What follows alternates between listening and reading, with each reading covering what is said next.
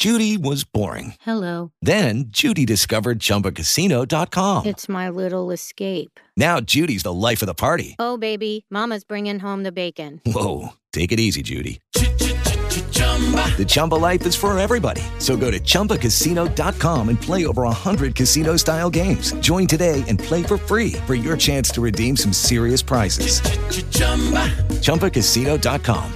No purchase necessary. Void where prohibited by law. 18 plus terms and conditions apply. See website for details. Benvenuti nel podcast quotidiano di Varese News. Io sono Roberta Bertolini e queste sono alcune delle principali notizie pubblicate mercoledì 31 maggio e scelte per voi dalla nostra redazione.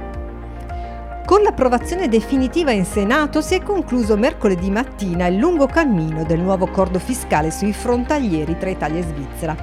Oltre alle norme sulla tassazione, prevede la cancellazione della Svizzera dalla blacklist del fisco e un'intesa temporanea sul telelavoro. Ma i punti più importanti dell'accordo riguardano le tutele per i vecchi frontalieri e le misure a sostegno del territorio di frontalieri italiani.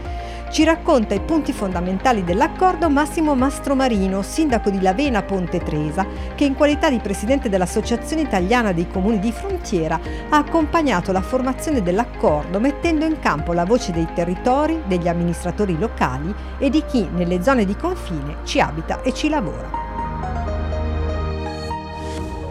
È un accordo che ha avuto una lunga gestazione, le prime mosse risalgono al 2010, ma riteniamo che l'accordo sia il miglior accordo che si potesse raggiungere.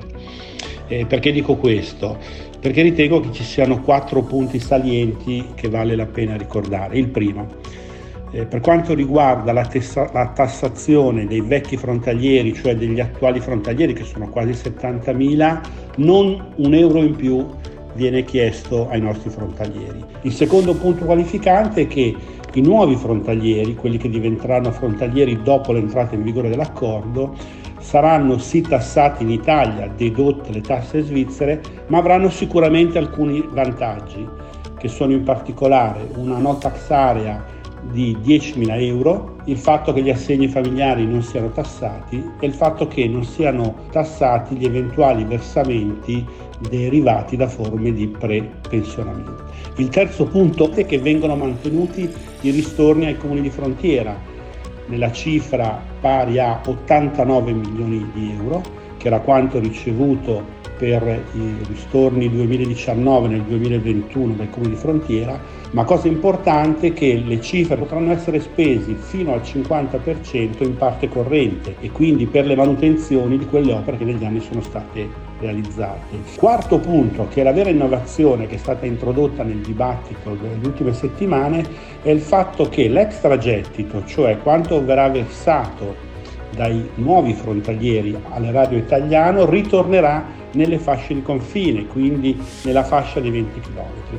Dovrà essere utilizzati per migliorare le condizioni socio-economiche del territorio e in particolare si ipotizza il cosiddetto assegno di frontiera, che vuol dire una busta paga più pesante per i lavoratori che scelgono di restare in Italia. Queste misure, quindi tutte insieme, risolvono quelle criticità per le quali era stato necessario riscrivere un nuovo accordo rispetto a quello che era comunque un ottimo accordo, che era l'accordo del 1974 e che potrà probabilmente cominciare a risolvere alcune questioni come il dumping salariale e il fatto che comunque le migliori condizioni economiche che ci sono attualmente in Svizzera eh, producono purtroppo un impoverimento del lavoro nella fascia di, di frontiera. Con queste misure si, si, permette invece di aprire un capitolo nuovo dove possa tornare ad essere comunque conveniente continuare a lavorare anche nella parte italiana. È stata una questione di attimi, in meno di 30 secondi la barca si è capovolta e mi sono trovato in acqua. Pensavo di rimanere intrappolato e invece sono riuscito a tornare in superficie, ma Ania non ce l'ha fatta.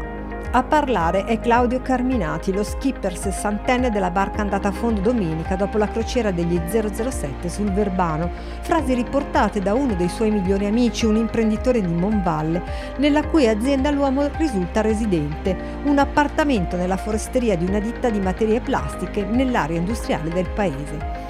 Secondo gli amici Carminati continua a piangere, non riesce a parlare ed è sotto tranquillanti.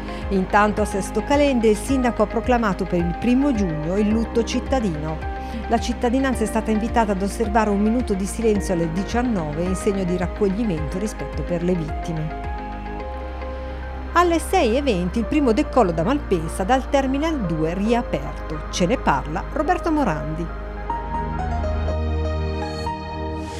È decollato alle 6.10 del mattino, diretto ad Amsterdam, il primo volo dal Terminal 2 di Malpensa, che ha riaperto dopo tre anni di stop di crisi Covid.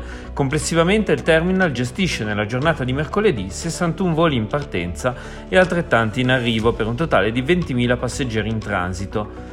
La fase più delicata, gestita regolarmente, è l'avvio di giornata. A Malpensa sono infatti basati ben 23 aerei che decollano per i primi voli per poi operare nei cieli d'Europa. Va ricordato che al Terminal 2, a differenza del Terminal 1, non è possibile imbarcare liquidi in contenitori oltre 100 ml, se non passando per il fast track. Dopo il debutto di oggi, la prima vera prova sarà il picco di partenze previste per il ponte italiano del 2 giugno. Tra le destinazioni più battute ci sono Catania, Palermo, Londra e Praga.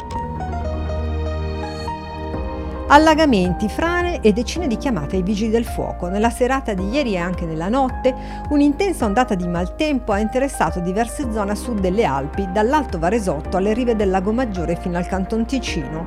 Temporali grandinate anche di forte intensità hanno colpito il Verbano e alcune aree del cantone svizzero.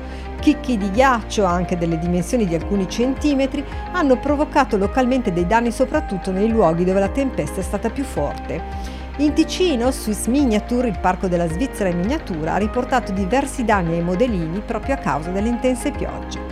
Dopo il successo dell'anno scorso, torna a Busto Arsizio dal 10 al 18 giugno la festa della pizza, istituita dall'amministrazione comunale in collaborazione con Ascom Busto per valorizzare le attività produttive locali e promuovere lo sviluppo economico del territorio.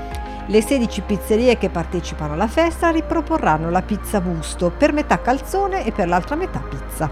La metà calzone avrà il ripieno a sorpresa scelto da ciascun locale, mentre l'altra metà avrà ingredienti identici per tutti, il pomodoro e la mozzarella. La pizza sarà a forma di B e i colori saranno quelli della città, il rosso del pomodoro e il bianco della mozzarella.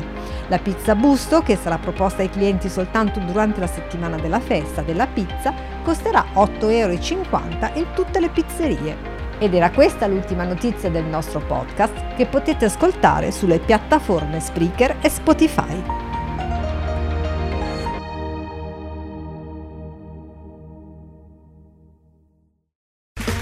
Okay, round two. Name something that's not boring. A laundry? Ooh, a book club. Computer solitaire, huh? Ah, oh, sorry, we were looking for Chumba Casino. That's right. ChumbaCasino.com has over 100 casino style games. Join today and play for free for your chance to redeem some serious prizes. ChumbaCasino.com. No purchase necessary. Full prohibited by law. 18 plus terms and conditions apply. See website for details.